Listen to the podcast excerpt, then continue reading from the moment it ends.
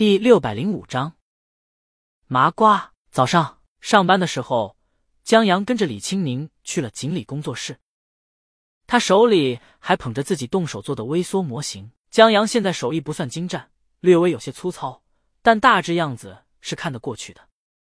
然后，江阳就待在李青宁办公室写了。韩小小在得到电梯女孩线报的时候，整个人都不好了，千防万防。想不到江阳还是让那些催更的得逞了，完了，这下不知道江阳几天才能出关。不过李青宁和江阳商量以后，暂时没有把这本书出版的打算。出版太慢了，李青宁打算在播客开几期特殊节目，把《下落的网》制作为有声读物。现在鲤鱼的时光音乐会特别火，Sing 音乐平台不久前以刷新业内记录的价格购买了时光音乐会播客的独家播放权。许多歌迷都会收听播客，陈姐也觉得这样做挺好的。于是，橙子夫人正在家里剥橙子呢，就接到了陈姐的电话。喂，陈姐。橙子夫人接通，顺手把橙子放到嘴里，正趴在沙发上看电视，仰屁股上伤的橙子先生看着伸出去的手，一脸忧伤。说好的给自己包的呢？橙子夫人看到橙子先生幽怨的眼神后，忙做了个歉意的表情，马上就给他包。播客临时增加几期节目，橙子夫人把橙子剥开，可我没收到台词脚本啊！鲤鱼的播客时光音乐会有专门的团队策划每期的话题，然后每期节目在录制前都会给到橙子夫人台词脚本，方便节目有序的进行。橙子夫人说着，递给橙子先生一半橙子，然后听陈姐说新增的几期节目要做成读书播客后，橙子夫人愣一下：“什么书？”陈姐。一位热心听友的投稿，橙子夫人顺手把这半橙子吃了，同橙子先生面面相觑。热心听友，他们马上想到一种可能，那就是江阳的新书。橙子夫人，陈姐，你也是就江阳的新书呗？还热心听友？陈姐在那边笑了笑，橙子先生在旁边激动，指手画脚的让橙子夫人问问什么书。橙子夫人让他稍安勿躁，他边剥橙子边问陈姐：“陈姐。”这次是什么题材的新书啊？科幻。橙子先生竖起耳朵。陈姐，童话。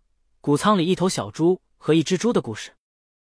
不是科幻。橙子先生大失所望。两头猪的故事啊。江阳这小子思维也太跳了。昨儿还仰望星空呢，今儿就养猪。养猪。橙子先生忽然想到了什么，你快点过来啊，别耽误了下班接孩子。陈姐在那边催。行，我知道了。橙子夫人把最后一块橙子放到嘴里，在挂了电话以后，橙子夫人站起身，拍了拍手，收拾一下东西，我过去了，你就看电视，等我工作完以后接孩子回来做饭。橙子先生答应一声。等他回过神的时候，望着一堆橙子皮，我橙子呢？接着，橙子先生拿出手机，把怒气给了对面的小白脸。你昨天跟我说完游戏怎么着来着？小白脸啊？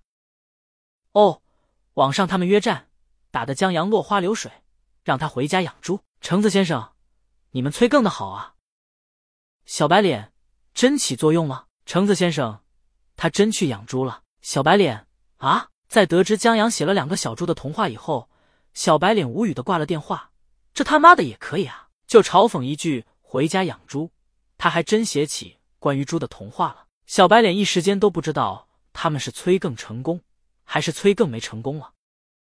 橙子夫人到了锦鲤工作室，不等进李清明办公室，他就让陈姐拦住了。前面的稿纸，陈姐把稿子交给橙子夫人，他们在里面忙呢，不要打扰他们。好。橙子夫人接过稿纸，没看，而是看了看办公室里的俩人。李鱼坐在办公桌后面，不知道谱曲，还会在干什么，反正忙于工作。而江阳则趴在办公桌中间的长桌上。一面摆弄微缩模型，一面在笔记本上打字，看起来挺和谐的，特别像橙子夫人记起了自己以前的领导，就这么经常带着孩子去办公室做作业。那孩子也是玩一会儿乐高，玩一会儿别的，然后歇一会儿，又看一眼以后，橙子夫人就去办公室了。稿子交给橙子夫人，算是找对了人了。橙子夫人以前是也是编辑，虽然是奇幻文学的编辑，但校稿等编辑的基本能力是相通的。他拿着江阳的稿子，慢慢的读下去，检查了一下错别字和病句，然后橙子夫人边读边点了点头。虽然没有小王子的情感细腻和感人，但这本童话真的不错，就好像迎面吹来一阵春天暖风，一切都那么的惬意和闲适，童趣尽显其中，非常温柔的一本书。橙子夫人有机会的话，一定都读给孩子听。只是书中的蜘蛛说：“人是麻瓜，麻瓜这词儿从哪儿来的？”橙子夫人从来没有听过。正好李青宁忙完了手头工作，过来录节目。橙子夫人趁机问李青宁：“哦。”这个啊，江阳问过李青宁，所以李青宁知道。江阳原本是打算用“人都是阿木林”的，但觉得这词儿用的不够有趣。然后他问李青宁，英语中的笨蛋怎么说？李青宁告诉他好几个词，江阳选中了 “mock”。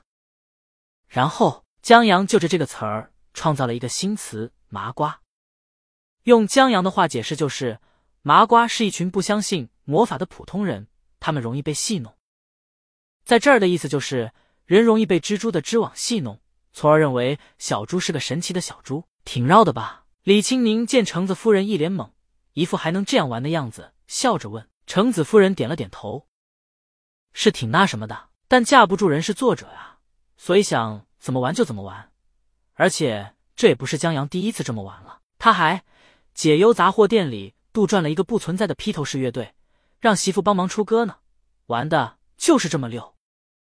现在虚空杜撰一个词怎么了？开始录制。既然是送给李青宁粉丝的，自然由李青宁来朗读最为合适。而有声读物的制作对于播客团队而言还算轻车熟路，所以他们制作的挺顺利的。唯一制约录制速度的，或许就是江阳写的速度了。但还好，江阳抄的也挺快，在他抄完的第二天，整部《夏洛的网友生书》就录制完成了。